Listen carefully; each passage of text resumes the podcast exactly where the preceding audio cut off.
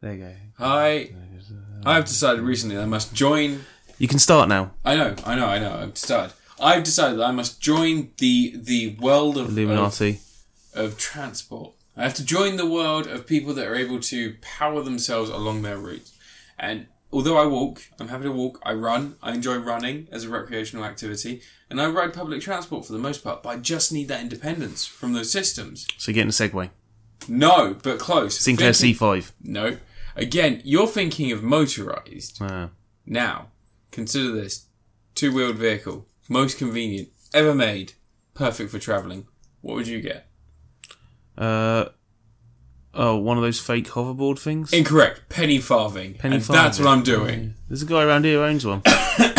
This guy. No, no, there's a guy around here. There's another guy who owns a penny farthing. Have you not seen him? Well, because I bought a penny farthing, thinking I'm going to be the like the talk of the town. No, I've got no, there's a top guy. hat. He's always there's, there's at least two of them going around riding penny There's farthings. two other guys with penny farthings Yeah. in this area. Yeah, Okay, well, maybe they're time travelers as well, because Yeah. I could not find one in this time period I'll get for you in love touch nor with money. him. I'll get you in touch with him. No, yeah. that's Well, all right. You We're know, back find to your penny Victorian farthing. times, and I brought penny, penny farthing over. You'll notice excess amounts of skin because time travel is dictated by Terminator rules still. No, So I had to get my skin, stretch it around the penny farthing to get it back to our to our period of time. okay. But I got it back. Do you know where I put the handle? Do you know what you could have done? What? Put the penny farthing in a safe place and then just collected it. No, because rust. It'd be fine. No, rust. You just, just airtight room. Where am I going to find an airtight room in Victorian England? Treat the metal, oxidize it. Those, I'm afraid those tools weren't available back in that day. I mean, I could have inserted the tools inside my skin, but God knows what would happen then. No, dear. So I took the uh, took the non Seth Brundle approach to the whole situation. I just, you know, put it into pieces, chucked it in my body, brought it back from the past. Well, if that's what you want to do. Eh, it's Yeah. not what I want to do. It's what I did, and You I wanna get- did it in the name of being an individual. Time machine did cost a little bit of money, but I feel like the investment's going to pay off in the future. You are you googling penny farthings? Um, it's forty five ninety nine for a penny farthing from art.co.uk. Yeah, is that a full size penny farthing? Um, there's one on here, penny farthing, fifty two inch. It's nine hundred ninety five pound on eBay. 52 inch. That's Mm. not quite the size I'm going for. I wanted 72 or above. Any on that? There's one that's a cuff link, but because of the cuff link, it kind of looks like the penny farthing's got a dick coming out the front of it. Again, not really what I was looking for, but I'm intrigued by the dick coming out of it. Tell Hmm. me more about this dick. But I, I think you should just go for this penny farthing bicycle. That's forty five pound ninety nine. Because What size is the wheel though, Ant? That's the important thing because I need it to be big as possible. oh, it's a print of a penny farthing. It's What? a picture. Welcome to Crit Apocalypse, episode 47. Sure, why not? Is it 47? Yeah, maybe. Okay, whatever. Episode 47. My name's Matt. I'm here with Ant. All right, all right. who uh, you heard naysaying my idea of a transportation that's far beyond the reaches of our own imagination and created hundreds of years ago. Yeah, about nine hundred ninety five nine hundred ninety five pound for a penny farthing. They £995. got one here that's black and yellow. Look, now I have a time machine and a penny farthing, so Hmm. joke's on them. I may have excess skin and I may have punctured a kidney, but i got plenty of years left in me because my body will heal up. Hmm. Time travel's impossible. But Well, the rift in time might not heal up, but my wounds will. okay. Why is time travel impossible, man? Break Um, it down. traveling back in time is technically impossible. Traveling to the future is possible theoretically, because as you go faster and faster towards the speed of light, you actually move further forward in time than other people. So you can move forward in time, but you can't move backwards in time. Ah, well, that's if you don't have an anchor point. Temporal No, that's- vortex uses an anchor point to return to the present day, thus negating your argument. You're talking some silly pseudoscience here. This is cucking. Pseudoscience, as if time travel isn't completely governed by pseudoscience. I'm gonna call Brian Wecht. We'll sort this out. I'm going to get my Professor. invisible jet and I'm going to fly the opposite way around the Earth to whichever way Superman flew in the time when he didn't turn back time, and then I'll be, you know, laughing. Because I'll be back in time. Ba-da-na-na-na-na-na. And you're first this week. Yeah. How's that feel? Shocking. Ready? Moist. Moist. Moist. With anticipation or Otherwise, I don't know, just moist in general. What's wrong with moist? like a slug, yeah, yeah. gently lacquered up. Saw a slug earlier. Yeah. Slugs are nice. I would disagree. You ever stepped on one barefoot? Yeah, it's gross. That's why I Yeah. disagree. They go between Yeah. your toes. They go right up in your toes. Do you know snails will eat their shells if they get hungry? Really? Yeah, that's fucked up. How much of their shell would they eat before they, you know, have to Turn into a slug. anyway, my first review this week, um, because Ghostbusters? I haven't done much this past week, two weeks. It's one of them Masturbation. issues. Um, I'm going to review John Wick, which I finally got around to seeing after everyone else, because everyone else watched it like five million years ago. Famous story of the Jewish candlestick maker in uh, wartime Germany. Yeah, John Wick. Yes, yes. He he invented the wick. No, no, Before that, they used like he the. didn't invent the wick. Have you Gun not learned punch. anything from Jew studies? oh, Both of us go to the synagogue at the same time, and you don't read the literature they give us. John Wick was a man who gave secret messages to the army, hidden in the wicks of candles, because they were still allowed to export candles. but then uh, what if you didn't know there's a message in there? Well, they wouldn't be given to just you know Tom, Dick, and Henry. They'd be given to fucking military people. Right, John Secret Wick German is a candles. film about um, Keanu Reeves and his dog and gets killed and his car gets stolen and then he murders a shitload of people. Um, so yeah, it's it's it's it's cool, isn't it? It's a cool, fun film. I thought so. good fun for the whole family. It does the whole up thing of giving you the first ten minutes of heartbreaking, like tragedy, and then and then it just goes effortlessly cool for two hours while he just beats the shit out of loads of the criminal underworld. Yeah. See, you fir- at the start quite cleverly because normally in you know with these films he's a hitman, right? He used to be, and he got out. He you know met fell in love with some woman, probably I don't know Rachel McAdams. Let's say her. Um, and then like he usually is in a Keanu Reeves film, isn't it? What Rachel McAdams? Yeah. Only if Jason Statham's involved. Yeah. But um so it doesn't tell you he's a hitman at first. It just does the whole like you know his wife died, she le- left him a dog. He's got this car he really likes. Now I bet you in the original script it was just the car that got stolen. No, Uh, but they were like I reckon originally need it to have was some just the sympathy. puppy, and they were like, "We need to somehow get this so that sociopaths." oh yeah, so the car, yeah. yeah. So yeah, um, But yeah, he gets his car stolen and then this whole brilliant sequence of scenes happens where it's you sort of start to go, "Oh, this is probably a bad thing." Like the first hint is when he speaks Russian to some guy who's clearly part of a crime group. I love that bit though. Yeah, when he's just like, yeah, sort of back off bitch or something like that in Russian. no, no, no. He says to him, "The car is not for sale." In Russian, um, Yeah. doesn't he? He says, "I'm really pleasant and just perfectly Yeah. happy." Um, but yeah, you get that whole sequence where they go to John Leguizamo to try and sell the car, and he tells them to get lost. And then the father, who's a crime lord, calls up John Leguizamo, and he's all like, "So why wouldn't you do any business with my son?" He says your son stole John Wick's car and killed his dog, and then it's just like that lovely pause and silence, and he's just like, "Oh, No, no, no. Like, Do you know whose car this is? It's like it doesn't fucking matter. I stole the car. It's like, do not you talking know about the whose scene. Oh. car you have stolen? It's, So- like it doesn't fucking matter. that's It's after just- that. That's later." Is it? Oh, that's great. And what about the phone call bit oh, when he finds out his son's stolen the car? Um, and that was uh, what's his face from Girl with the Dragon Tattoo when he played uh, what's his face, Daniel Craig, the one who played Daniel Craig in the Swedish. Is it Girl with- really? Yeah, same guy. When he played what's his, I can't remember. he His didn't have name. a beard. In, Nyquist. he didn't have a beard in there. Yeah, believe it or not, he he can grow a beard. But no, but I recognise him from other stuff because he's Boris, was- Boris the Russian, isn't he? From uh, Snatch. No, he was um, the villain. He's not Russian. He's Swedish. He was the villain in uh, Mission Impossible Four. Yeah, but he is he is also the Russian, Boris the Russian. No, he would have been a lot younger back then in Snatch. He only really became popular because of Girl with Dragon Tattoo. No, no, no. Um, Michael Nyquist. Um, but anyway, yeah, it's, it's it's violent. Lots of judo fighting and stuff. Lots of uh, what they used to call gun kata when they tried to make out it was cool. Do you remember that when Christian Bale did that film where he does karate and shoots people? um, equilibrium. That's the one. Do you know who's not got a very good equilibrium? Is Christian Bale. It's easily set off by people adjusting lights. Oh, good for you. anyway, um, Wait, was that? Was, did you just try and make a stab at the only good fucking, um, the only good Batman we're ever gonna have now? What? There's been plenty of good Batmans. Batman's easy to play. You just be miserable. Even George Clooney took a fair stab at it. But um, yeah, John Wick's fun, violent, lots of blood, Um, I like his style. It's very quick and efficient. He executes people like, Yeah. like that, pop, pop, and all that. No, Um, you're right. It, it's someone completely different. Yeah, yeah, you Very similar looking fucking guy. idiot. Um, he was, uh, he was. Well, no one cares. He's on Swedish TV back in the nineties. Yeah. Um, it's a really, really, really, really, really, really fun film. They're going to do a sequel. I don't want a sequel. I'm happy with the one I film. kind of want a sequel. I want it to be the exact same you know what film. it'll be though. I want him. I want him to be. You know, the puppy's been alive for an extra week over the old puppy, and someone goes to go and get revenge, and in, and they shoot the dog.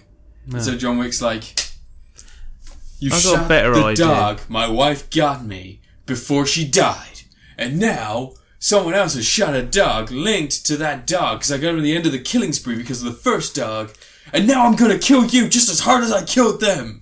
I've got a better idea. What? Okay. Aliens. John Wick's house is burnt to the ground. There's nowhere for the dog to go, so he wolf and cubs the entire thing. The whole film is John Wick killing criminals whilst holding the dog. Okay. Yeah, So like a John Cho from Marvel Comics situation. it's like he John Cho. He's the director, No, Amadeus Cho, sorry. but he's like dancing around, breaking necks whilst holding the little Some- puppy, doing some Gun Carter. like you know, slitting a guy's throat and the dog's licking the blood off the knife or something. I don't know, but doing all that sort of stuff that'd be awesome.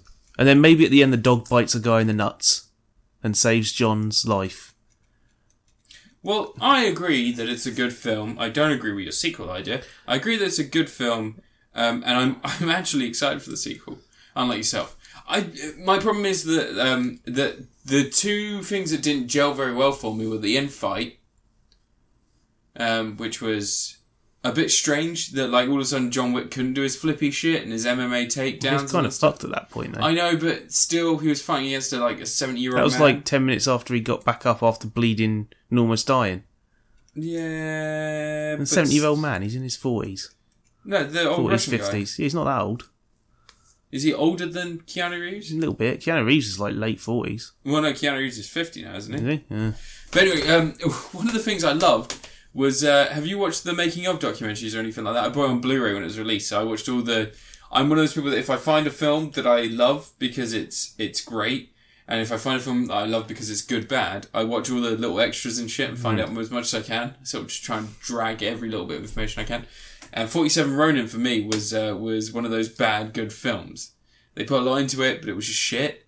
And John Wick was the opposite. It's a good, good film. It's a good popcorn film. It's a nice, entertaining movie. Hmm. And some of the supplementary stuff they've got in there is really entertaining because Keanu Reeves actually gave it a fucking good go doing all his stunts.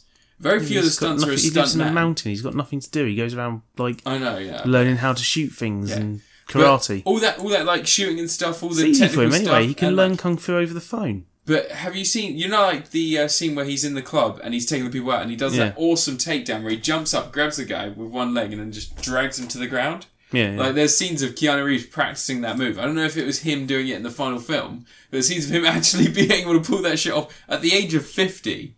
Yeah. like it's pretty incredible. And and I was just really happy to see see Keanu Reeves in a film in which it's it is essentially like you killed my dog. This this murder is going to be pretty justified. Yeah. Like I was watching the whole time I was watching, it, I never went, oh, 14 dead people, one puppy. I'm still kind of on John Wick's side. I like when he lets Kevin Nash off. That's Yeah, quite nice. yeah. He's like, he's like, how you doing, Kev? He's like, hey, okay, okay, Francis, take the night off. And he's like, thank you, Mr. Wick. And then walks off. Just walks off. Yeah. Um, Kevin Nash is good to see, especially since he's now let his hair go its natural colour instead of being bleach blonde Yeah. for fucking Punisher. He um he dyed his hair again when he came back to WWE a while ago, and then then fucked his leg up again because the guy's just can't walk. He cannot move. Well, he fucked his knee up a long time ago, breaking it, didn't he? He uh he tore his quadricep muscle walking across the ring. Like literally, he, he's come back after he had a shoulder injury. He gets tagged in. He walked like five steps and just collapses. He's actually he is actually Samuel L. Jackson from Unbreakable. They pinned it really well. Like the whole of the whole of WWE was based around the fact that you couldn't hit Kevin Nash properly, and they were all actually just like rolling him. It's all like just play wrestling. Fragile. Yeah. Um, was wouldn't that be never the great? most if he was, mobile he was, he person was actually ever. just like he had like what's the uh, progeria? Is progeria the one where you bones? Progeria. That's when you Progeria. get old. Is it pro- progeria? No. That's the one where little kids look like old people. Yeah, yeah, that's what I mean. He's actually got progeria and everywhere but outside. So he looks like this massive hulking beast of a man, but inside he's so delicate. Just Just like paper. He's always been like that. He's just Couldn't even lazy. catch It's a probably, nerf ball it's without probably breaking all his fingers. more likely that he's professionally in a very active business, but also extremely lazy. Maybe. Yeah, that's probably part of it. That can't do his heart any good though, can it? Nah, he'll be dead soon. Anyway, your review. All right, that's a bit cruel. Um, my first review this week is going to be a new film starring Daniel Radcliffe. That's right, Harry Potter 8, The Secret of the White Supremacists. It's Imperial. Oh. Have you read um, Harry Potter and the Communist Manifesto? no, not yet. Because it is possibly one of the greatest works of fan Get fiction around to ever. it next week.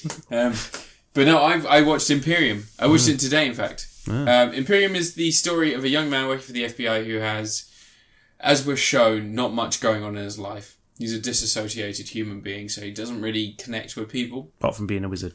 but he's very, very smart and a wizard. Um, You're a one, wizard, day he's, Harry. one day he's approached by Tony Collette, who says to him, You're a lizard, Harry. We need someone to go deep because there's been a chemical substance that's been stolen. We believe that one extremist group has got hold of it. All these people are looking for. All these people are looking for terror groups from Iraq, Iran, Afghanistan. They're looking for basically people from that side of the things. Brown But- people. what we assume it is and what we believe it is based on intel that we've received and based on the following information are a white supremacist group.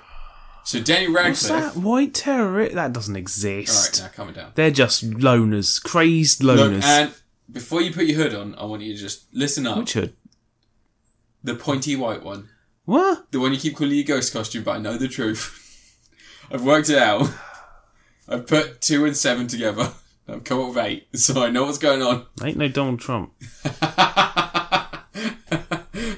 His hair's like that, so the Velcro inside the hair Yeah, that's holds why it in I, I place. always assumed that the wave was because he needed to be able to be malleable when he puts the hat on it. To be able to fall. Anyway, um, and yeah, so he joins. He joins it. Well, he steadily rises up the ranks. It's to to join up and find out where the uh, where this this um, substance has gone, and find out which group within this subsect of of different white supremacist groups.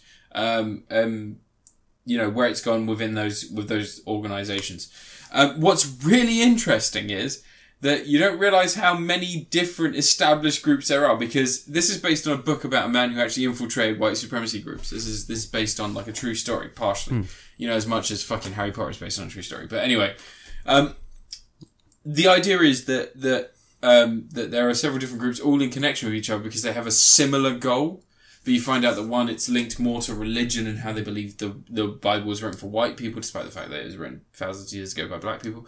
Um, Middle you've Easterners. got yeah, you've got another group that, that believes that Oh, uh, yeah, they found the Bible in America. Dum dum dum dum dum. you've got another group of people that believe that um, that the formation of large groups of African Americans, Chinese, um, you know, um, Muslims, any of those cultures, large groups of those actually joining in and integrating into society is a form of genocide.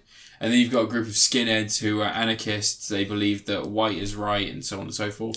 And then finally, Like that kid from the Hovis ad. like the kid from the Hovis had. And then you've got finally you've got the clean cut people that that take an educated stance on things, and uh, it's very similar to the religious group. They twist what they read so that it fits their agenda, and their agenda is based on an archaic ruling that's based on the opinions of their grandparents and their grandparents before them.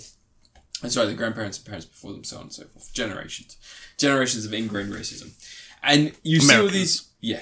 You see all these groups and you see them working together and you see the way that information rises up the chains and you see that there are almost celebrities within these organizations and things like that. Donald Trump. And it's, and it's all Mike really, Pence. it's really interesting and surprisingly enough for a Daniel Radcliffe film, because the last Daniel Radcliffe film I watched was What If, which I found incredibly enjoyable, had Adam Driver in it and it had Zoe Kazan, who is fucking incredibly Oh, cute. I know which one you Yeah. mean. Yeah. Um, I really enjoy that film. I really like it. It's a little bit more intelligent than some of the stuff I've seen, and for some reason, it's got Daniel Radcliffe doing his English voice, but it's got Rafe Spall doing. Is it Rafe Spall, the younger guy with the curly hair? Chris Paul's older, isn't he? Is it who's the one I'm thinking of? I don't know. The guy from the from the Pacific. Anyway, fuck it. Who cares? That was the last Daniel Radcliffe film I saw, and it was all quite innocent. It was still very like this was after Horns, which I really like. But again, he did an American accent, didn't do a very good American accent, and then it went, then it went what if? And now we've got this, in which his American accent is quite good, and his acting's very, very strong.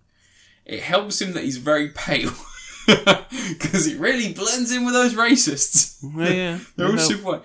But no, he uh, he's a really strong performer. You can see him being conflicted. And although this is a storyline we've seen before, there's been films about integration into into you know groups and being a separatist within an organization that you don't really believe in. And there's like stuff about police going undercover in drug groups and, and, and gangs and stuff. It's all very similar to that. There's all very similar beats. But what's stronger about this is the overarching narrative is that regardless of who you believe is a villain, you know, there are other villains out there. There's people are so much worse, but they'll shake your hand and smile.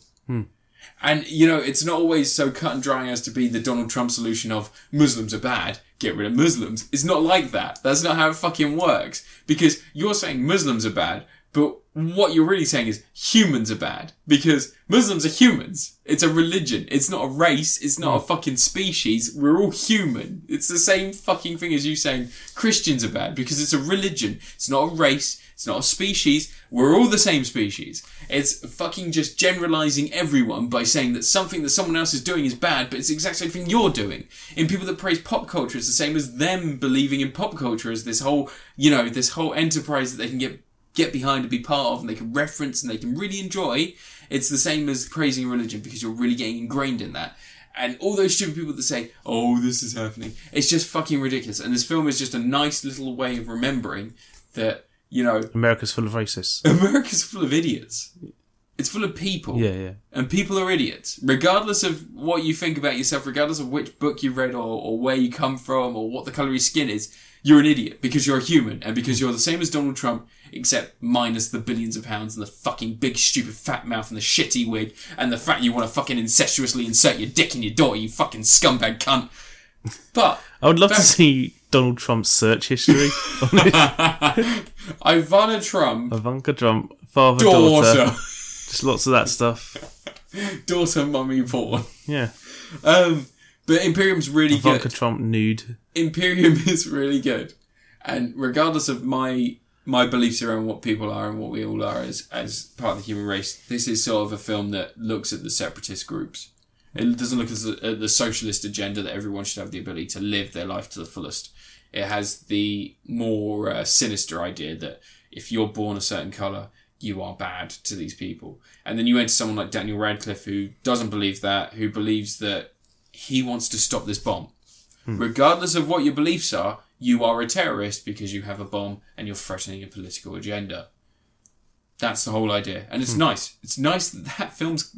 What is it, do you remember the film Sleeping with the Enemy? Is it Sleeping with the Enemy or, or what was it, Possibly. In the Line of Fire? What was the film? In Line with of uh, Fire is the one where Clint Eastwood's a bodyguard for the president. No, God, what was the one with Probably Sleeping Brad with the Pitt Enemy. as the Irish guy, Snatch. Harrison Ford as the as the FBI agent?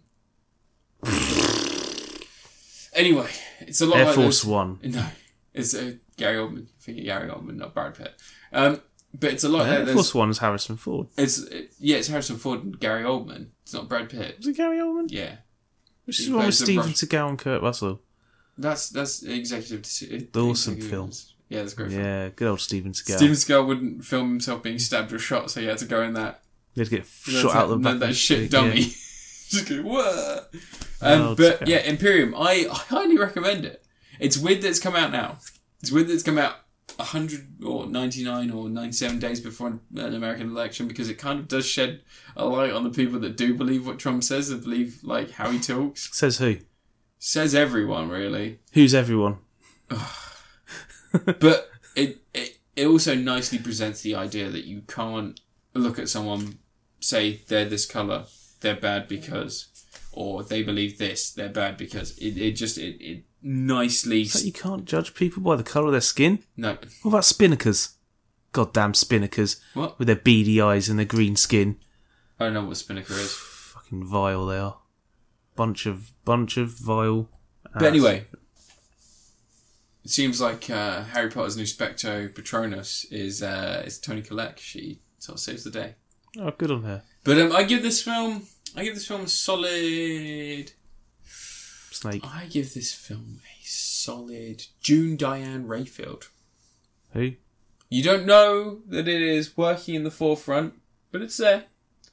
She's doing a lot of stuff nowadays. She writes a lot. She's in a lot. She does a lot of cameos, films like uh, programs like New Girl. She did Ass Backwards, which is a comedy film, quite a low budget comedy film. She does a lot of writing. She just does stuff like the Netflix series uh, Frankie and June. Oh, isn't that terrible? No, I've heard it's all right, but I'm not into that sort of stuff. I don't. I don't genuinely watch. Generally watch like uh, small cast sitcoms. I usually watch like wider stuff. Um, she's married to uh, Paul Shear. Her husband shouldn't really. I don't know who that is. Yeah, her husband shouldn't really s- set her or establish where she stands. But anyway, I'll give it that. It's uh, just below. Uh, just below. Uh, well, I wouldn't say it's below Tom Atkins. It's just below. Just above of Brendan Fraser. Just above Brendan Fraser. Yeah, I wanted to give something in between, so I give Hmm. it a June Diane Rayfield. That's nonsense. So I don't even know who that is. I'm not all up on your like cult f- characters. Is she one of those manic pixie dream girls? No, she's married to Paul Shear. She is. Who's a Paul Scheer? legitimate- Paul Shear's the guy he plays Andre in the League. I've seen like one episode of that. Have you seen uh, NTFC SU SUV? What? Have you seen? Have you seen uh, Demon Baby? No. Have you seen Fresh Off the Boat? No. Have you seen? Is that the one with something wrong? Yeah. Uh, Yeah, I've heard of that. Have you seen? Probably not. Have you seen Happy Endings? Happy endings. No. Rings a bell. Have you seen? It's thrilling. I can't think of anything else he's in just off the top of my head. Yeah. It's uh, it's unimportant then. He's in a lot of stuff though. He's you'd know him if you saw him. If we googled him now, shall I Google him? You get on me your next review, and I'll Google him for you. Fuck sticks. Right. I'm going to review a free game that was on PlayStation Plus this month. It's called Ultratron. It's it's it's it's a Robotron clone. It's a twin stick shooter. I like my twin stick shooters. I'm really good at I've them. nosed. I like I like them because it's easy. You aim with the other stick and it all does it all for you. You just shoot things when they come towards you. Ultratron's kind of like what Pac-Man Championship Edition is to the original Pac-Man. It's like it takes the basic idea of Robotron It expands on. it. and um, puts visual filters all over it and makes it almost impossible to view properly sometimes. Um, but it's got like 40 levels to play through. Every 10 levels there's a boss to fight. Oh, I recognise his face. I don't know who that is. Cool shit. Weird looking guy. He does. Uh, he does. Uh, How did this get made? The podcast.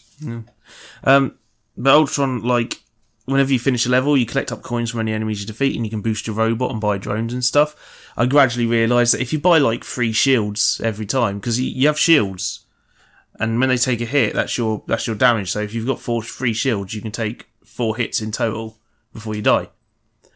That's his wife, I found June Diane Rayfield. I found that if I had three shields, I had enough to get through pretty much every level.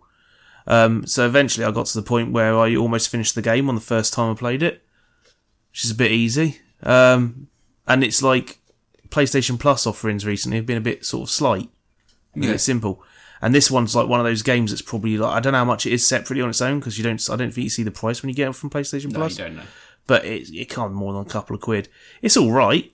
It's a fun little twin stick shooter, but it is a very slight package, as it were. It's not even widescreen. It's like in a small square window. I guess they're trying to keep the Robotron ratio going. I guess maybe, but um, it's it's not right. There's some nice inventive bad guys in. There's one that shoots across the screen, um, and if you shoot him, he ex- he sort of drops a bomb and blows up a large portion of the area. If you don't shoot him though, he drops like a he leaves like a trail behind him, and if you cross it, it damages you. So it ends up like splitting the screen in half effectively Okay, for a little while. so it makes like a makes you know like a traditional. It sort of just basically reduces your area of movement unless you want to take a hit. Yeah. Um, and you get little drones that fire things, and if they get shot, they get dropped behind, and you have to pick them up again. They make little help. Do you remember nineteen? Was it nineteen forty three? The old arcade game. Yeah, They had the uh, flamethrower gun that did that. The flamethrower plane that did that. You remember it had like a it was like a helicopter, but it had a spinning flame top. And you know how it would make those? It'd make the flames would go in lines. You'd be stuck in that yeah, section. Oh, Yeah yeah. yeah, It's exactly the same as that. Yeah. Right. But anyway, uh, Ultratron, it's it's a mess visually. You can tone it down. There's some like you can switch off certain effects, so it's not quite as busy visually. But um, it's all right game. Probably don't think you'd buy it. I think it's kind of like unless it was a couple of quid. It is it, there's not much in it, but it's fun for while it lasts. It's no no geometry wars, basically. It's free on PlayStation Plus right now. So there's a thing. Your review. Okay, my next review. Stop playing with your phone because that comes out in the mic. Oh shit! Sorry, buddy. My next, Fuckwit. My next review is going to be a brand new game. No one's ever played it before. I'm I'm the first person to play. it. It's really exciting. Superman Brothers. No, uh, the Division. That came out. You did that before, didn't What? you? No, I'm pretty sure you reviewed the I version reviewed before. the beta. Same thing. No, this is the full game. Yeah. Uh, the Division. So it's a game, I guess. Uh, it's loose based, open world, blah blah blah blah. Third person. You go around, you go and shoot stuff. Sweet. Uh, it's got a lot of online ele- elements. It's got a lot of matchmaking stuff. It's quite interesting. Um, but I have my issues. Oh no. I know, right? I hate it when this happens. Um, A Ubisoft game that's not perfect. it's actually all right. I like it. I, I'm going to continue playing it. It's not anything offensive. It's not anything um, annoying. Just a couple of bits and pieces that I think, um, I think that maybe they plan to patch out, or maybe they will add stuff that will make it make sense in add-ons and uh, add-on packs. But all in all, it's an enjoyable, fairly cheap now game in which you just can go around having a bit of a laugh with people online. Um, the whole idea is that New Bit like York has Destiny in been it. it's better than Destiny. Destiny was so fucking shit. Um, Racist. no, I'm not racist. I'm just honest. A lot of Racist people- against a lot of people, Activision games. A lot of people weren't honest about Destiny, and it was really bad. And Mm-hmm. then people jumped on. They were like, "Oh, this is great." And then the Taken King came out, and they were like, "Oh, it's even better. Yeah, it's even better if you didn't spend a hundred. Uh, we've already had this conversation. Why are you winding me up on purpose?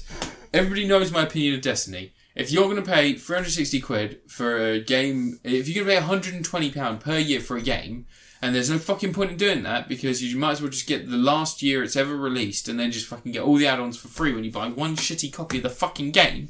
You're not servicing your player group or your player base, or you're servicing your own fucking wallets. You, Activision are a bunch of cunts. If you bought the special collector's edition, you should have all the add-ons for the length of the game, for the duration of the game. You shouldn't just get the two add-ons and a little bit of extra armor and a bit of extra fucking shit and an extra gun. You should about get that fucking something special. Final Fantasy 15 Ultimate Edition they released and it doesn't have the season pass in it. Ugh. it's 270 quid. I fucking hate a lot of games companies right now. Mm. But anyway, that's besides the point. Destiny is a bag of cunts and fucking shit. It's shit. It's a shitty game. The Division is a little bit more enjoyable. Um, from what I can tell, add-ons have been released, but they haven't cut off areas of the game. I think there was only the underground thing at first, wasn't there? You couldn't go in there originally and then they, yeah, now they've added. they've done. Yeah, that well, was you already can go planned. underground. There's underground bits. There's little bases you can go to, and there's areas in your. It was like the main subway base. system, wasn't it, or something? Yeah, something like that. Like that was locked Um, off originally, but they were go- they were they said they were always going to add it as a future story thing. Well, there you go. Um, but for the main game, it's been pretty enjoyable. I've enjoyed it a lot. Um, when I get the chance to actually play with people online, matchmaking is full of guys who just want to jump in another game. So yeah, it's really nice. Nice community. Everyone sort of just gets on with it. No one fucks about too much. Yeah, it reminds me of Freedom Fighters when I see it, Yeah. and I want a Freedom Fighters game. God damn it! IO Interactive, stop fucking around with Hitman for once, please. Hitman's really good though. But there's been five million of those games. Give us Freedom Fighters, and then make Freedom Fighters Go for mobile I phones. think maybe we need to work on your counting, buddy. I think there's been at least one million Hitman games. It's been two films. They're both awful. Uh, what the Timothy Olyphant fantastic film? You saying that's awful? The only good thing about that film is Timothy Oliphant, and uh, it's not Fantastic. really even Timothy Oliphant. Timothy Olyphant fantastic. That's how you pronounce his name? Um, but I give the division uh, John Malkovich. Makovic, Makovic, Makovic, Mm-hmm. Makovic, Makovic, Makovic. Quality actor and absolutely perfect in some of the roles he's played, including Connor. But uh, he's done a lot of shit in his life. So there's a lot of room for improvement there. You saying that not every John Malkovich film is a work of art? Yeah. Like what? Name one John Malkovich film that isn't perfect. Uh, what was that one he did where he was a magician? He did a What? film where he was a magician and he was basically hypnotizing. Had Colin Hanks in it. What? And Anna Kendrick, I believe. I didn't see it. Yeah, it's not very good. It's in Burn After Reading. That's a great. Film. yeah, that is a great film. He's not great in it, but that's a It's great film. amazing. He's writing his memoirs. Oh, uh, what was the uh, what was the one where uh, where Matt Damon plays poker? God, what was it? It's not swingers. Uh, anyway, yeah, I don't care. He does like he does a Russian accent, but he's like, "You will come to my club." You cannot leave. Which is Racist. How dare you no, be that's not racist against racist. Russians? It's not racist. Our mother Russian. It's not Russia. racist. Um, what was going to be my next review? Janet Street Forces used phone that you've got hanging from your bedroom door. That's that's a dream catcher. um, It's a very gooey and possibly menopausal dream catcher. catches very specific dreams. the scary ones. the ones of Janet Street Porter. It's- what, you're, what you're expecting is tomorrow you wake up and you've got a Janet Street Porter just hanging there, just like, No, it's like hello! you've seen The Grudge or Due On, yes. where they're in bed, lying down, and then wakes up and there's like the ghost leaning over the bed. Yeah. It's like that. It's creepy. It's not. It's not great. I did have it in my head for a second. What was going to be the next thing? F- Ah, you fucked my brain. Well, you know. You keep blaming Janet Street Porter, but someone's coming into your room and into your ear. Oh no! Oh no! Oh, no, what have I reviewed so far? The Mindy Project. Ultratron, Uh, John Wick. uh, I know what I want to do for the last one. you've got another two. Titanfall beta Two. two. beta. I played it for about an hour or so earlier. What console did you play that on? PUS four. Yeah, wrong It's one. on PUS four now. Wrong one.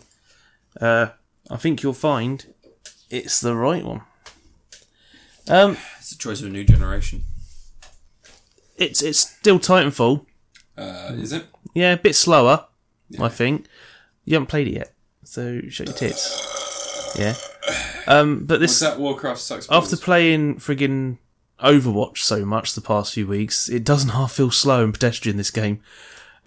see, I've played Titanfall in the last few weeks, and it still feels great. it's always been like that was quite snappy and simple the first Mm. time for I liked it, but this one's done the whole a little bit of the um, you know how like Modern Warfare was really snappy and simple, and then Modern Warfare Two added more stuff, Mm. and it just didn't feel quite right. Mm-hmm. Um, they've done this; they've just added more buttons. Like you've got f- like you've got multiple power ups, but some of it's quite cool. Like the zip line thing they showed, the little grappling hook that works really well. Like hook it onto things, just zip up to it, and then you can double jump off and get Does that over feel terrains.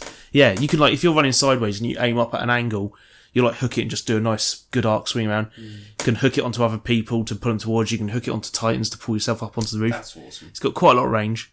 Um, they've definitely taken a certain cues from um, Overwatch. One of the characters has a sonar knife, which is just like Genji's sonar, uh, not Genji, Hanzo's sonar arrow. Okay. You throw it out, it hits a wall, and it sets a little radar off. Um, you've now got instead of burn cards, you have just more skills going around, more customization of your characters and ro- your bots. Um, the Titans now have chipsets that you choose to give them various sort of power ups. So it might be something like they start with twenty percent of their um, ultimate charged up already, or they'll have like some sort of extra mechanism going on, or something, Okay. some sort of radar thing or something like that. Um, and apparently, as you level up, you'll be able to customize the colors of your characters and stuff like that, get a bit more individuality in there Boom.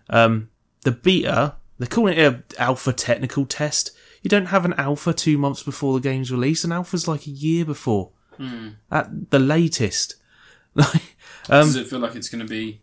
it feels done. This thing, It's Oh, it been feels playing done. smoothly, like not laggy, shooting around, having fun.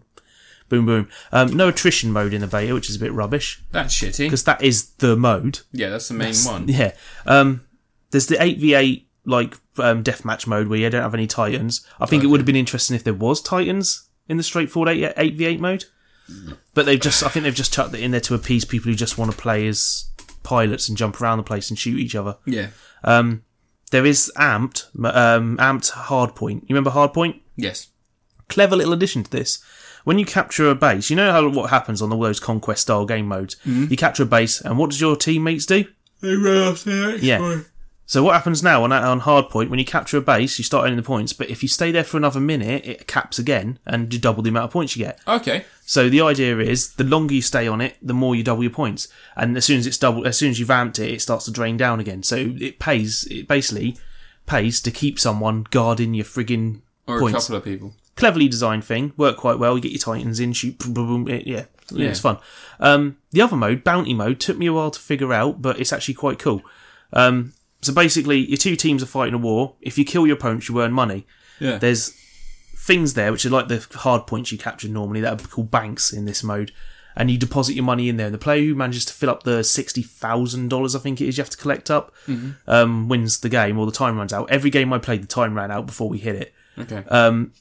But what happens when you're having this match is one or two points will appear somewhere on the map every now and again, and they'll have a bunch of enemies spawn, and it might be just a bunch of grunts, might be a bunch of scouts, and basically you can fight the other team to try and kill as many of them as possible because they're like bonus money. yeah. Um, sometimes they'll drop a Titan, sometimes they'll join, um, drop down an AI that's as powerful and has special moves like a pilot does. Mm-hmm. So you just kill as many as you can, grab the money, go back, deposit it in the bank.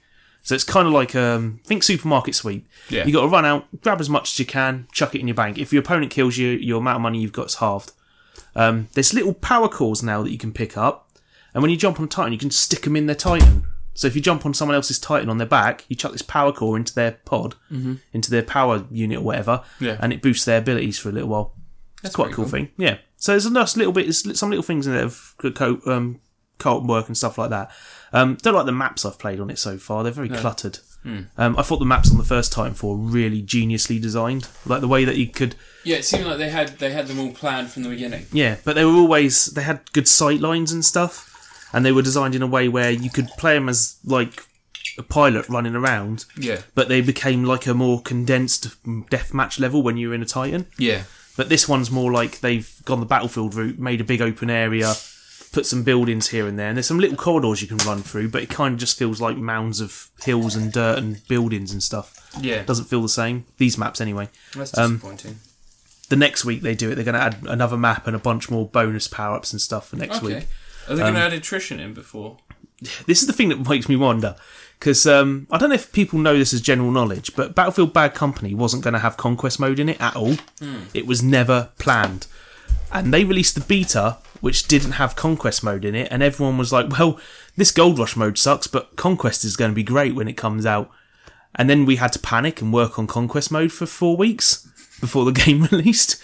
I like the fact you have insider knowledge to all this. Yeah, because that's what I worked on. It was fun. Conquest mode was a hack job on Battlefield Bad Company. So the lack of attrition in the beta is a, in this Titanfall 2 beta is a little bit worrying. It's got to be in there though. But then again, you said the same thing about Conquest in Battlefield Bad Company. It is EA publishing it, so um, if it would be amazing if it's not. If they've decided bounty mode's the new mode, and for some reason decided not to do attrition, but it's got to be in there. The mechanics are there. When you finish a level, your enemy's ship comes in. You can destroy it. Um, I do like the new Titans special weapons they have. Um, your Titan has like you know one of the new weapons you've got is a laser rocket charge. It goes like fires a laser. Yeah. Um, but when your Titan's fully powered up, you can activate basically a giant chest cannon on your robot. So it's kind of like you you know like in the anime. Yeah. giant robots firing a giant beam cannon, or Guyver firing a beam cannon out of its chest. Yeah. So you just get this massive red laser going like Oh, that. nice. Um, so that feels a bit more dynamic. Um, but yeah, it's it feels like Titanfall, but feels slightly slower. But I think this might be just because I'm coming off of playing Overwatch. Hmm. You know, like how if you play, um, if you try to play Gran Turismo after playing Ridge Racer, or vice versa, it's impossible. It's that sort of thing. Um, so I did that as well when I was after I played um, Uncharted. I tried playing Spec Ops: The Line, and you hear Nolan North's voice, Yeah. and your brain instantly goes Uncharted controls. It's that one of those things where your brain's just got used to something. And I was doing a video of Spec Ops: The Line ages ago, and I just kept pressing the wrong button to go into cover. Um, but I yeah, prefer- I, I do prefer the controls to Spec Ops to Uncharted. yeah, yeah. Spec Ops is great. The only thing I always want in Spec Ops is the ability to uh, move around a corner when you're in cover. Can't do that. Yeah, the problem is that that's That kind of came before that was a thing in games, though. well, no, that's not as dynamic or as purposeful as I think they were aiming for with the controls Yeah.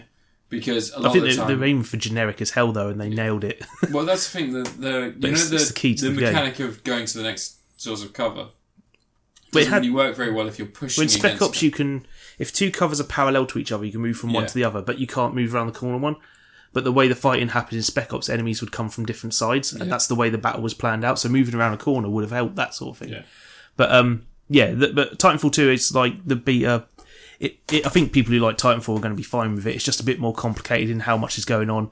They've definitely thought about the play cycle of a game, the systems as how they work. Like I say, that that um, addition to hardpoint mode, the amped hardpoint, is a genius way of keeping people defending Yeah. and teaching people the basic idea of how you work, how you do these bloody level these matches because Um, that's one of the things I find with Overwatch they've done really well gradually is they're teaching people how to play those modes much better rather than just leading you to sort of learn. yeah and expecting the community to just keep arguing with each other um, all the time they sort of they just do stuff like they bump up the benefit of doing certain things Yeah, um, the leveling system in Titanfall 2 is quite interesting as well.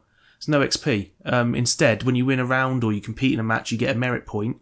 Um, there's certain like challenges on the gun, so like kill 20 people, I think it is, or like something the like, original, that. but with merit points instead. Yeah. So if you complete those challenges, like a certain set of challenges on the items you got, so it's encouraging you to use all your items. Hmm.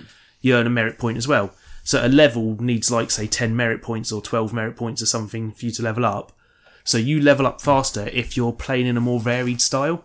Okay. So the more you do in the level, the more you'll level up, the quicker you level up. Yeah, I like that. Yeah, and it's all just a uniform one, two, It's three, four. very similar to leveling up, but it's a different. It's it's not Yeah. singular numbers. It's one large number. So it's and it like means it doesn't matter what class you play. Everyone's just got their own way of doing things. Like Huh. like the radar knife thing, you trigger a certain amount of ca- get a certain amount of enemies in the radar that, that works towards your merit point. yeah, So it's all just about playing. It doesn't benefit any particular class. that's very cool. That's quite good. But yeah, it's um I quite like it. I'm going to play it a bit more and um punch some more robots with my giant robots. Nice. Yeah. Yeah, boy. Okay, you review a thing, you cock. Okay, I'm going to uh, change things up a tiny little bit.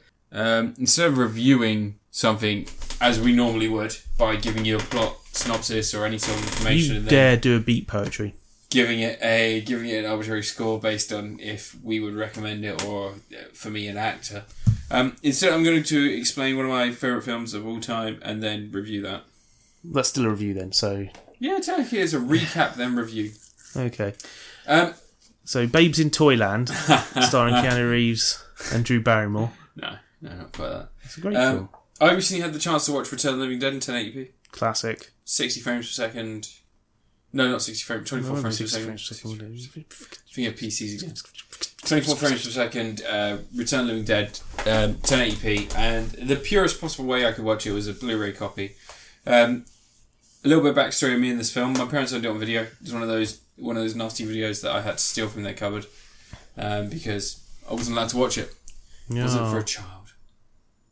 Um, but I, I stole it at the age of eight and watched it multiple times, which I think may have influenced my current film taste. But anyway, um, Re- Return of the Living Dead is a film based on the premise that Night of the Living Dead was an actual event that was hidden by the government. So it wasn't a it wasn't a, a an event all over the world. It was just a small area in America, and the the whole thing was covered up by the government. And the zombies that were left over at the end, they couldn't be killed. So what they did was they stuck them in drums and cryogenically froze them.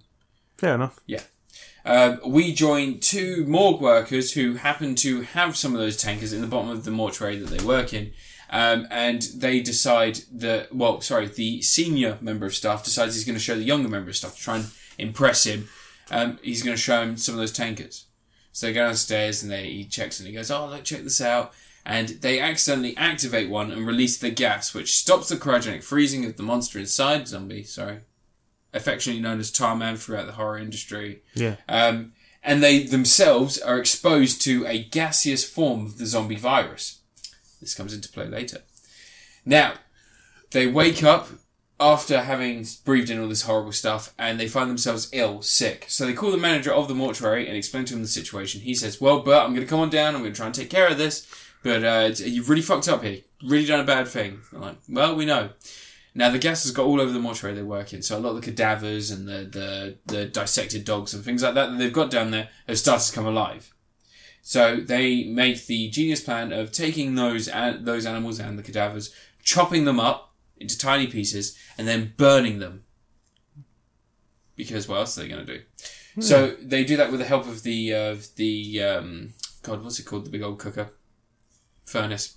With the help of the person who works the furnace, they burn up all the bodies, and this in turn releases more gas into the outside, and that goes into clouds, and it rains down on the grave. In the grave, there happens to be a group of punks that know the young man who's working in the morgue that was going to be impressed by Bert by the Night of the Living Dead zombies, and they are on a manic run for their life to try and survive the night as they're chased by the undead, all awoken by this cataclysmic event caused by Bert and his own show offy appearance and his attempts to try and impress the new worker. Now, as the night goes You're on, ruining the entire film now for people I'm who haven't explaining. watched It's it. from 1980 fucking six. If there's someone who hasn't seen this People yet, get upset about when you say that Eris dies in Final Fantasy Jesus VII. Christ, Still, Yeah, that was at least 10 years after this, though. Anyway, the night. Uh, so all these people have to band together. So you've got two buildings now. You've got the uh, the morgue supply place, and then you've got the actual mortuary itself where they burn the bodies. These two places uh, are, uh, are our salvation throughout the film. So two groups are an evil. Well, there's a group and evil one, and they try and survive the night. Little do they know that uh, the zombies are intelligent enough to do things like call for paramedics. So they call for paramedics. The paramedics turn up and they find like a person lying on the ground. They're like, "Oh God, there's a person here. Let's go and check him." Turns out to be a zombie. One of them gets bit, and then a crowd of zombies run out and get the other one. And then one of the zombies gets on the radio in the first ambulance and says, "Send more paramedics." And they obviously send more paramedics to go and help the first paramedics, which is just giving them a food delivery system because they just keep enough. eating these fucking people that keep arriving. Um, the police are trying to contain them in a quarantined area because they are now aware of the incident, so they're shooting zombies. Obviously, it's not killing them. Um, so members of the group become infected. Bert and also the young protege that he was trying to show off to, they both start succumbing to the zombie virus that's already in their system. So they do things like lose, they don't have a heartbeat anymore. Uh, they don't breathe anymore. They're starting to look look um, ruining the film for look pale. everyone. They start Hasn't getting seen uh, start getting things like uh, muscle atrophy, and their their body blood starts pooling. They start getting what is it called when blood starts pooling? Um, God fucking Coagulating. no, no, no. What's it called when it's lying there? The body's lying there, and it's it's pooling at the back of the body. Uh, Coagulating. It's not coagulating. That's when blood hardens because air's introduced to them. God, what is it fucking called? I can't remember. Anyway, that's besides the point. So all these things that should happen to you when you die start happening to Bert and his young protege. Uh, Bert decides in the later part of the film to take his own life in an attempt to stop him from attacking his wife, destroying his family, whilst the younger man succumbs to the virus and then attacks his girlfriend and the person who was helping them burn the bodies. He accidentally breaks his ankle and then they both go up into the attic and hide up there, whilst the other group of people make away in a car or try to make away in a car. Sadly, they crash into a large group of zombies that have formed from the police that were trying to keep the quarantine, the paramedics, the zombies from the graveyard itself, and some of the teenagers that were left behind in the original fray. Um, and uh, and yeah, it just it all culminates in this in this big ending in which a nuke is just dropped and fucks everyone up. And then obviously the nuke causes vapors to enter the clouds and it causes a cycle. It is fantastic. Special effects, scripting, ideas, it's all there. It's great, it's awesome, and although I've explained it to you, I really can't put into words how fucking incredible this is. When I was eight and I was watching this, I was shitting myself. And then as years went on, I became more and more desensitized to this sort of stuff. I watched it when I was about 15. I loved it again. And I've watched it again. Now I'm 27. I've watched it in 1080p. It's probably the best quality P's. possibly the gre- the best quality I'm ever going to see it in because it's not often screened in the UK. I think Prince Charles Theatre have done it once in the original, It's probably get shown around for um, Halloween somewhere. Maybe. maybe, maybe, but I think Fright they had. Fest and Is it all that. 18 millimeter they had? Maybe. I don't Yeah, think they there had- ever was a 35mm print of that. No, but they Mm. had an 80 millimeter. Well, it might have been a 35, Maybe a 16mm print. maybe. But they had a print of that they Mm, Dude, showed one year, and I, and I sadly farts. missed it. And I really wish I'd seen it, but right now this is the best quality I can see, it, and it's really done justice by this transfer. I believe this is done by. Um, this is done by Shout Factory. I don't But I know. don't know if they release films in the UK, so it might be the subsidiary in the UK, which is usually sort of film film ninety nine or wherever it is. Um, but yeah, it's really good. If you get the chance to watch it, watch it. It's fantastic. If you're a, if you're a fan of zombie films, especially, this is actually written by one half of the team that wrote Night of the Living Dead. See, what happened was originally the rights to that film were in fucking limbo. Well, they didn't fill out the paperwork. Exactly. So you had George A. Romero, who was making Of the Living Dead, but making the making the Dawn of the Dead. Yeah. Day of the Dead, and then you had the other side of things where they were like Return of the Living Dead, Return of the Living Dead Part Two, which is also a great film, but to a lesser extent. I wouldn't really recommend that one as much. It's a lot more comedic than this one.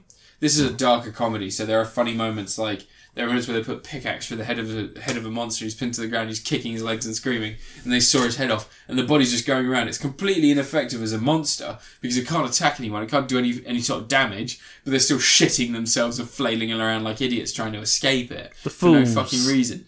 Um, but a- all in all, it's just it's fucking incredible. I think Dan O'Bannon wrote the script to this. Probably. Um, and He did a it's- lot of stuff in the 80s. Yeah, it's just a really, really good movie. I give it a full Tom Atkins, and if he was available at the time, I'm pretty sure he would have been in this as well, and that would have made it my dream movie. But sadly, Was he probably busy doing Halloween 3, wasn't he? uh, no, Night of the Creatures '86. Was it? Uh, Yeah, Night of the Creatures '86. Also, uh, was when was Lethal Weapon? Ninety. It, that was '88, wasn't it? Tom Atkins in Leaf Weapon? Yeah, he's the main bad guy. No, the bad guy in Leaf Weapon's Gary Busey. Yeah, no, Gary Busey and the other guy, but Tom Atkins is in Lethal Weapon as the guy who's selling heroin. Mm. Well, maybe Lethal Weapon 2. No, Lethal Weapon 2 is the Dutch guy. Yeah, Tom No, Atkins South is in Amer- Lethal well, Weapon South 1. African. South African. But they, they are Dutch, but No, no, this guy's Dutch though, isn't he? He's the actor from Bill and Ted's uh, Bogus. Oh, yeah, Liars yeah, yeah, and the villain Adventure. He's from that, Dutch. yeah. he's actually Dutch. diplomatic immunity. Diplomatic immunity. It's just been revoked. oh, great movie. But, because you're Blick. yeah. Well, I want to go over there and I want to help my brothers fight, you know, fight the good fight. And he goes, "Well, no, you you don't want to visit right now because you're, well, you you're black. Because he's Blick. Black. He's Blick. You blick. Um, but um, all in all, it's it's fucking incredible. It really is, and I'm sure that you've watched it a hundred times. Years ago, man. I haven't And got it. it's, it's a great film. It really is. It's for some reason it's overlooked a lot of the time. I, think think it came to cult those sort of- circles know it. Cult films for me was always Evil Dead. That's my See, I that's had my Evil Dead cult on VHS vinyl as well. I had the uh, the one with the woman, the blue woman, reaching from behind. film. Yeah, the we had TV. like a um, video nasties era copy. because it had been removed from sales by. Oh right, Infinity. so you Oh, had the blank cassette case box. and- It was the proper release they did, but it was like it had been removed from sale after that, so you couldn't get it. It was like original 1980 something, early 80s copy. Fucking Evil Dead's awesome. It is a great film. Hmm. Um, but uh, but yeah, no, I just I really I can't recommend this film enough. That's uh, it's one of those films that has a lot of sentimental value to me. So me assigning it value in a review form is a little bit marred by the fact that I've always loved it. It's never been a case where it's ever been. A You are bad not film to me. impartial. If I'm you not like impartial. something, you're not an impartial reviewer. You should be objective reviewer. How can you be objective when you really enjoy something though? How can you be objective to review something? That's true. If you're being objective, you're just saying the bullet points on the back of the box. That's actually incredibly true. Um, but anyway, no, uh, yeah. Anyone who gets a chance to watch it, watch it. And your review. I'm going to review David Cross, Make America Great Again, his new comedy special on Netflix. I Uh, haven't watched this yet. No, it's only about an hour and a quarter long. It's really frigging good because it's David Cross, and David Cross is generally pretty awesome. He has a weird nose like me. Well, that's because he's a Jew. Don't be racist. Uh, I think I think that that's racist. David Cross, you assume he's a Jew just because they hung Jesus? Well, apart from the whole stories where he's telling stories about celebrating Thanksgiving, even though he's a Jew in this one. Um, there's it, the first part of this is very much like his regular, like simple stand-up comedy about family and stuff for a little while.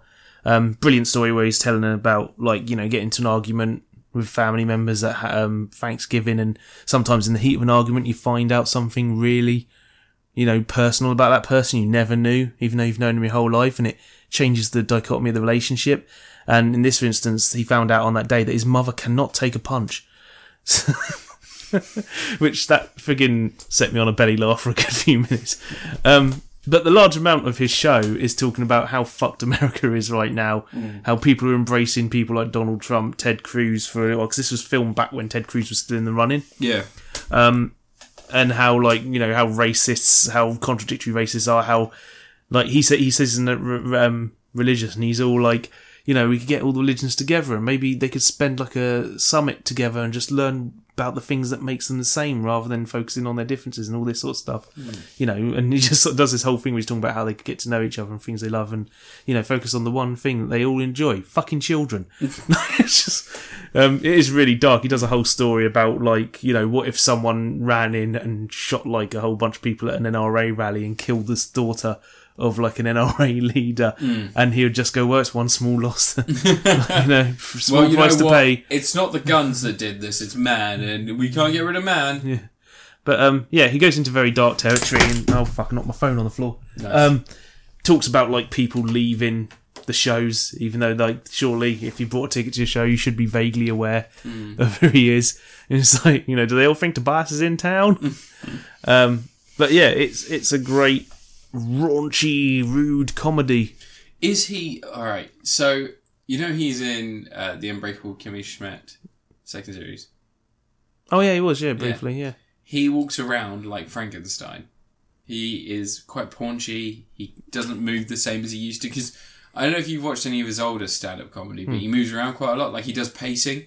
Yeah, yeah. He's a bit like Patton Oswalt. Patton Oswalt will pace in a very small area.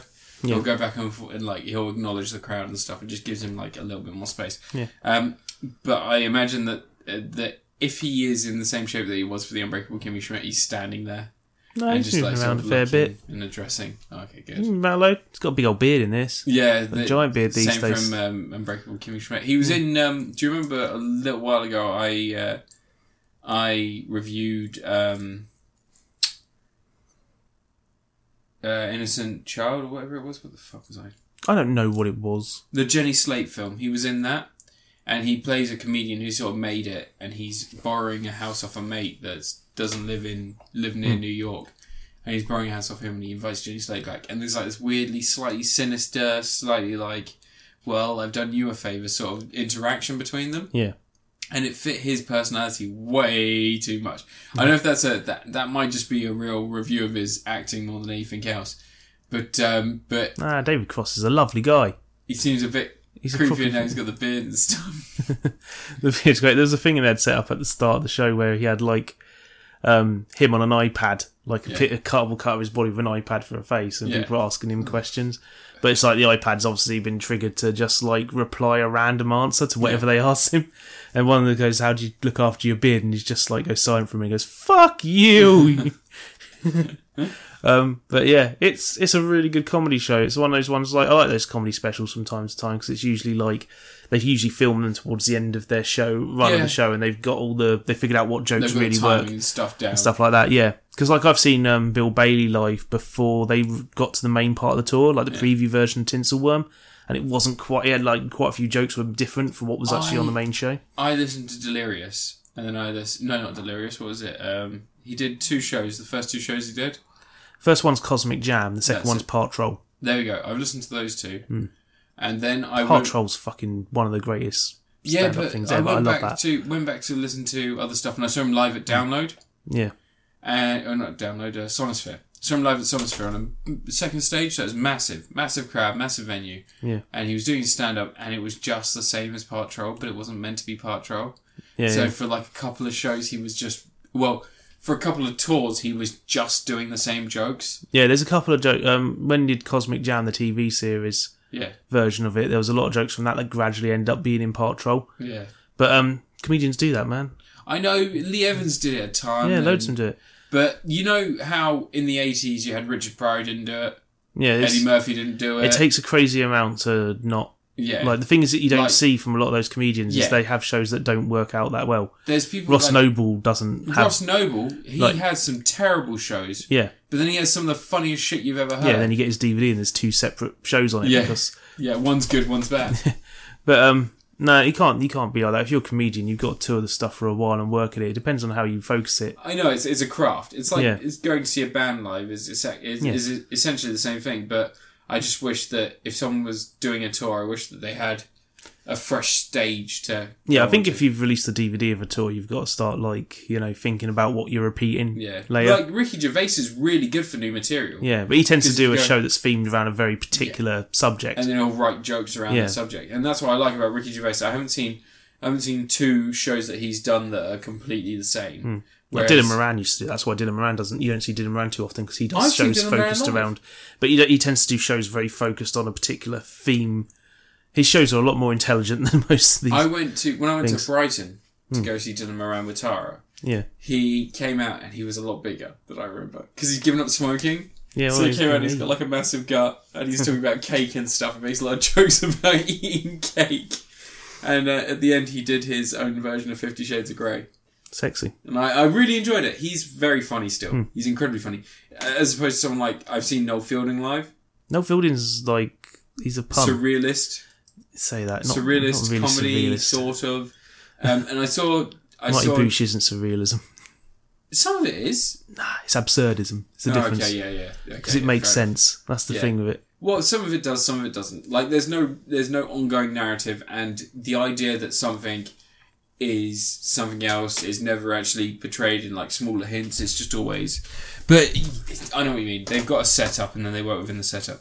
But um, And the first series of Mighty Boosh is still the best one. well, no, In the the second zoo. one was Nah, the the shop. zoo is the best series. No, wait, no, sorry. The third one's the one with the shop. I like the shop one. None again. No, the third series they've got the um, they're in an apartment. Second series is the shop. Oh, second series then. Yeah, None again in the second series is fucking incredible. The music in that, I love it. Dan Geddon's in the third series. Yeah, second series. The first I thought series None Again is was- first series is the zoo. Yeah. Second series is the shop. Shop, yeah. Nanageddon was in the third series where they where they're in that apartment. I thought Nanageddon was in the same series as Superman, where they've got the guy that they give the cape and he drinks the electric soup, and then Crack Fox. That's Crack Fox first appears in series two, Oh, I think. okay. No, Crack Fox is series three. Yeah, that's what I thought. remember. Yeah, so I thought he was seriously. in the shop because he has the cape. He comes in, he goes, Vince, check out my beautiful cape. And he's like, you're in a cape like an I idiot. watched it for ages. I've only got the first two series on Oh, have DVD. you? Uh, me and Tara watched it a lot. That's why I went to go Mm. 'Cause see him live. I watched have it seen, when it I've was seen the Mind new. Mm. Bridge live. I went to go see them on the Future Sailors tour in Portsmouth. Sailors, eh? Future Sailors The dancing upon the cosmic best crimp roof. is still the first ever crimp, though. Yeah. Captain cabinets, trapped in cabinets. Will he get out? Can he get out? Of course he can. Um, I don't. I don't know a lot of it off by heart, but um, but I like. Bouncy, Uh, bouncy, I always hey, up I was in the more of a sky. fan- Bouncy, bouncy, It's really funny. everybody happy time. like um, my and She Tara's was all in relationship a is line. that she likes Noel Fielding. I'm more of a Julian Barrett man. Oh yeah, he's the Julian Barrett, like you watch stuff like um, Don't touch uh, me. the bunny and the ball. yeah. Yeah, You, you, sir, you, sir. I've got the tiny eyes of a vole. I have the tiny eyes of a shrew with slight stigmatism. My eyes are tinier than yours. Ooh, you, sir, I can't even see your eyes. Oh, I can see your eyes. can you now? So I'm squinting at maximum capacity. It's great. I love it. I actually really find it very funny. But uh, yeah, comedy is very difficult to do. Hmm. Like, Ross Noble, you're right. It's, it's hit and miss. There's a lot of yeah. Ross Noble's got a lot of me- messy stuff. I've like some of the best comedians these days. I like Stuart Lee. I think's the best British comedian. I think that guy's untouchable with his craftsmanship to hold your attention. Yeah. Stuart Lee as well. He's, He's a storyteller more than anything. Stuart Lee has a really nice touch as well that he can he can express his opinion, but he makes you sort of doubt whether or not that is his opinion.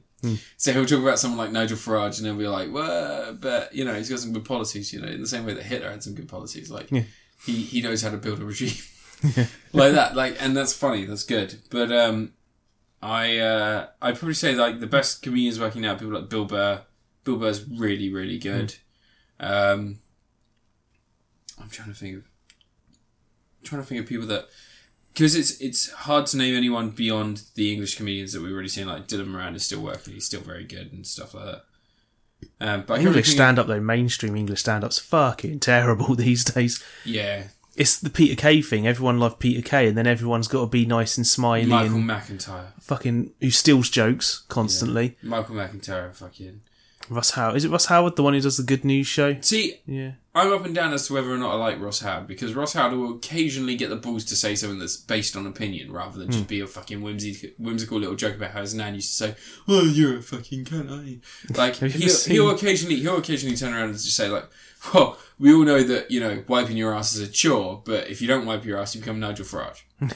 you know, you just become shit, spewing out of a fucking infected anal cavity." Hmm. Have you ever seen the? Um, do you remember Reeves and Mortimer did that MasterChef sketch originally where he's Yeah. floating around Lloyd Grossman with his fingers? Yeah. They did another MasterChef sketch a few years ago, and it was Peter Kay was on MasterChef, and it's um, Vic Reeves dressed as Peter Kay, and he's just going, "Hey, I got a cake, yeah, I got a cake, yeah. Hey, is it, what's your name? What's your name? Bet it's Rolf. Bet it's Rolf. There's always a Roger in there. There's always a Roger in the audience. Eh?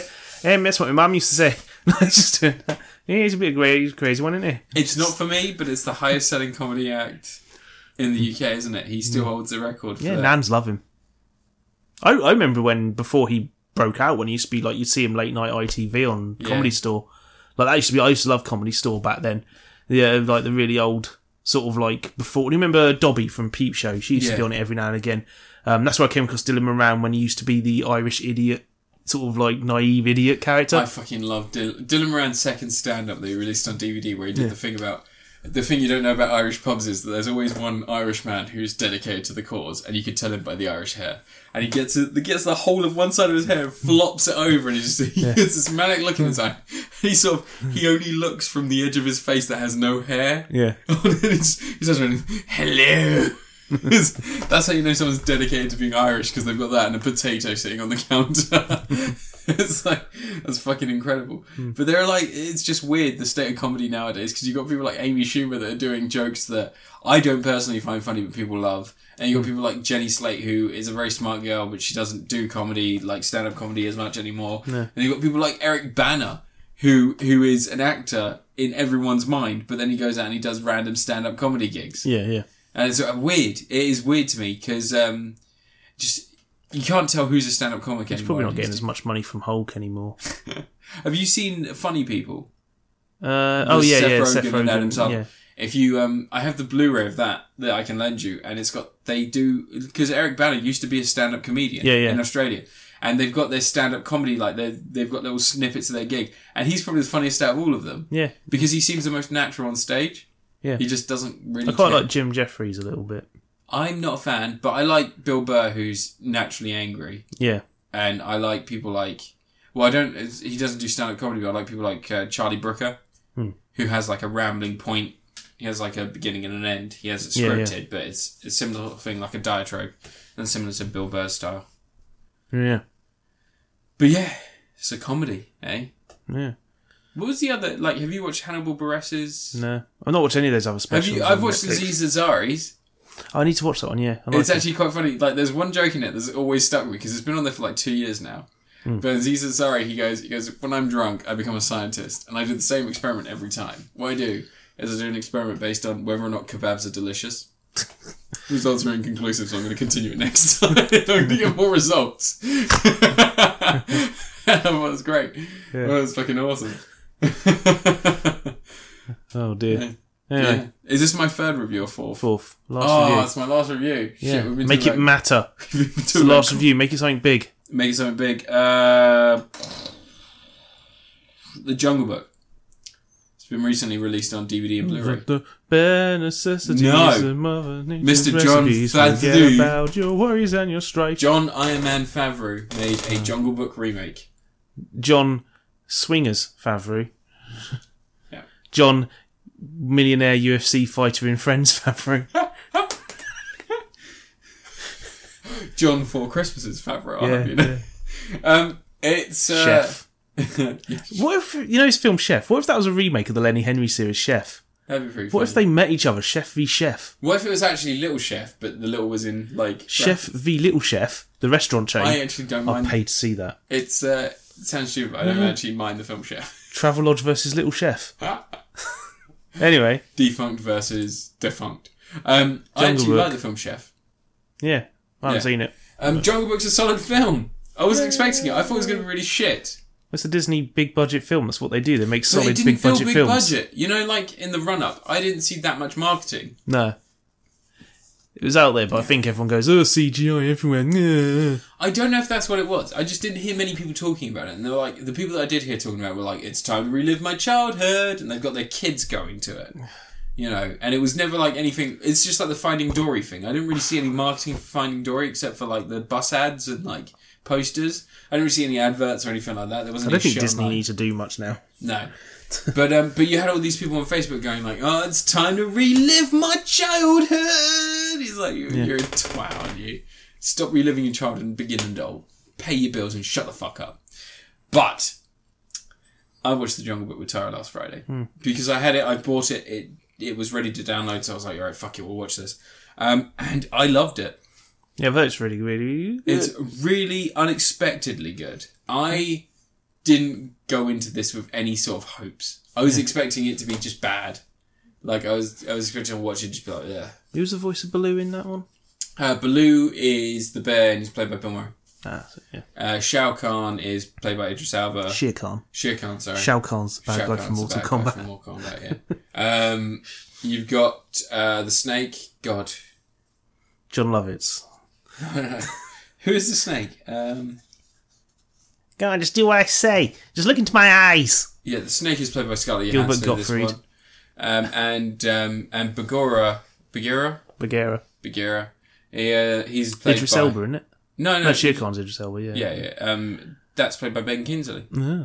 and the head of the Wolfpack is played by fucking um, Gus from uh, Breaking Bad, Gus Fring. Oh, yeah, yeah. Um, Yeah, I know what you mean. uh, God, what's his name? Him from Sesame Street. Yeah.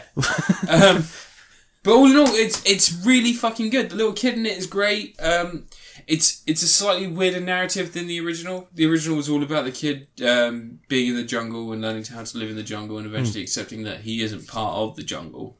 This sort of goes in a different direction, but I won't spoil it because I don't think everyone's seen this yet. And you yourself, Well, the said book you wanted to doesn't go see follow the uh, animated No, film. The, no, it doesn't. The animated film barely followed the book, it. Yeah. Um, as is Disney's way when adapting books. Yeah, yeah. One of the nice things is that um, they show the kid as being able to invent stuff. So you know how in the in the Jungle Book, the original animated one, he's like drinking water with his hand and he's putting his face in the Hmm. water. Um, in this one, he's sort of made like a he's made like a, a half a coconut into like a cup and he's drinking using that. Hmm. And he's he's still talking to wolves. And he's still talking to Baloo and Bagheera and and, Sh- and Shere Khan, Shao Khan, Shere Khan, Shere Khan, Shere Khan, Shang and, Tsung. uh, Shang Tsung. and um, and you know he's still talking to them. He speaks that language, but there are like there are smaller monkeys that he can't speak to, and things like King Louis is fucking terrifying. Um, but he's in there still. It's all Hmm. Is just he the king of the swingers still? yeah. But it's voiced by Christopher Walken. Oh, Well, So it's really weird. He doesn't really does sing he go? that If you song. He walk without speaks it. rhythm, you can't. The world. Um, but it's it's really good. It's really fucking good. I didn't expect it at all. I Does it really have enjoyed um, Mowgli leading an army of elephants to trash an entire village? No, there's like this. Ah. There's this weird thing that elephants are almost like the um, force of nature. Yeah. They have a stampede or something. No, no, they. Um, Was that Tarzan? It's, It's got a it's big not really, stampede It's thing. not really spoilers spoilers for this, but um, Well, for the Rudyard Kipling novel that came out in 1879. no, for the new film. Oh. Um, there's a scene in which um, Bagheera is leading him through the jungle, and they see elephants. He tells Mowgli to buck to duck down and look up at them, and Mowgli does so, like sort of almost bowing in their presence. And Bagheera says it's because their tusks draw the draw the lines that water flows through. You know their their feet and their eating produce the seeds that grow into trees and give us the trees. So everything they do is is in fact feeding nature. Whilst everything we do is dependent on, you know, us removing nature, destroying nature, or, or eating stuff. Um, and Bagheera is often telling Mowgli not to embrace his human nature because of those inventions, the small things he does make. You know, he says he says don't do this because this is man, and man produces the red the red flower, which is fire, and he produces destruction. So he tries to avert him away from that. He's trying to keep him good and honest. And the wolves sort of do that as well because he's originally part of the wolf pack, like in the original film. Yeah. And the wolves originally try and Kevin Nash, Scott Hall, and Hulk Hogan, the Wolfpack. They, went, they became NWA. real American. Fight for the rights of every Well, Hulk American. Hogan came out to Voodoo Child, sw- slight Shouldn't have replace. eaten all that pork. Uh, But um, no, it's, it's great. It's not quite Tom get Atkins. Gorked if he keeps. It's not quite a Tom Atkins. Hmm. I would give it a very solid um, Juliet Lewis. Yeah. She's great. I can't think of any bad Juliet Lewis films. Even Seventh Oh, Son. give me she Was, time. she was good. Juliet Lewis wasn't she in shit film? She must have been in movie forty three. Everyone's in that. Not that I can think of off the top of my head. I've seen that film twice as well. You idiot! You fucking idiot! There was an uncut version. I had to. Oh god! You wait, the uncut version of Suicide Squad, I'll be there watching it. No, So were you, probably hoping for a good film. hoping for an edit. Hoping for the original movie. A film that's edited. It was two movies added into one movie with a bunch of shit removed that we needed to understand. Yeah. Anyway, are you done now? Uh, yeah, I'm done. I'm done. I really enjoyed The Jungle Book, and I hope other people see it. Yeah. Whoop, whoop. Well, that has been Crit Apocalypse episode 147. I hope it's 147, because if not, we're going to sound like fools. Hundred and forty seven. Yeah. You've added one hundred there. 47. Yes. You fucking idiot. Holy shit, I went forward in time. Shit. This is the I problem. with told me- you you can only go forward in time. This is the problem with me going back and getting the fucking penny farthing, is I'm just ki- I'm discombobulated. Go when back it in comes time against laws of physics. maybe for you, but for me, using my anchor point, temporal vor- vortex that connects two parts of time. You've seen Event Horizon, right? Temporal vortex isn't that. You've seen Event Horizon, right? Event Horizon. Yeah. Yeah, that's how I Doom made, the movie. yeah, that's how I made my anchor point. You can do that through time I as love it well. when the eye, guy's eyes bleed. I like it when Sam Neill goes, "I don't need these anymore," plucks them out. Yeah, He's like, "I want to get married to my missus again, miss her, yeah. missus." No, Gonna poke those eyes out. Then I'm gonna scar my skin up. I should love that. I really like that film. Do you like that It's a film? Paul Doris Anderson. I know, but it's it's good, right? Yeah, That's the problem. Like you don't want to admit it's good because you made Resident Evil one for a billion. yeah. Hmm? And Aliens versus Predator. Controversial opinion. I like Alien vs Predator Requiem more than I like Alien vs Predator. They're both awful. I know, but Requiem's set on Earth, so I was like, there's always, and also it's got baby It's killing. the first one. Yeah, but not it's set set in like a proper town and stuff, Yeah. and it's got that son and that dad being killed by the uh, aliens acid, Yeah. and then it's got the pregnant women ha- being pumped full of alien eggs and killed. Yeah. It's a pretty fucking dark movie, isn't it? yeah. Um, good movie though. Um, you can find me at Crit Apocalypse on on Twitter, and you can find you at LV54 Space Monkey. On Twitter. Uh, go and give us a like, comment, subscribe on iTunes, or if you're listening to us on Amazon, feel free to give us a tweet and Amazon? let us know. Uh, yeah, Android, sorry, Android. SoundCloud. and SoundCloud, and pretty much everywhere else you Repost can us. get. Deezer, Deezer, yeah. we were on. Uh, what's Are the we? radio on? Yeah, I don't know though. I don't know I what send he's us up on. on You Deezer. did all these things. I don't. Yeah, you probably don't Sketcher. even work anymore. Um, basically, just wherever you hear us, give us a shout, let us know, and we'll, I don't know, change significantly to meet the ever growing needs of our audience. What needs? Sexual, Ah, okay. yeah, Physical. it's fine. Yeah. Yeah. spectral, metaphysical. Lost me at metaphysical. Really? Hmm. We've got to get that tail butt plug for you. And some unicorn horns. Oh, unicorns. Yeah. Fucking- Let's go. exactly. for We it. get you a butt plug, get you unicorn horns. Yeah. unicorn. You go riding around, you'd be like, can't put it there. I've got a butt plug. Oh. that's that's where the rainbows come out, don't you? It sounds painful. it's, well, at first, but you're going to like it. I promise. Gross. Say goodbye to people. Have a great time, everyone. I really, really appreciate listening this far in. If uh, anyone does like anything that we do, please tell us because I'm so lonely. I'm so lonely. I'm so sad deep down inside. I need your acknowledgement. Bye, ducks. She's not the only one listening. There are a bunch of women that follow us on SoundCloud. I want to know who all of them are. I want to say hello to each and every one of Are you. they like those women on fake Twitter who keep telling me to look at their puss or something like that? no, they're not the puss puss ladies. No. Hey, my puss puss smell like chocolate cake. You like puss puss? One wanted me to look at her quim. Quim? Yeah. The fuck is a quim?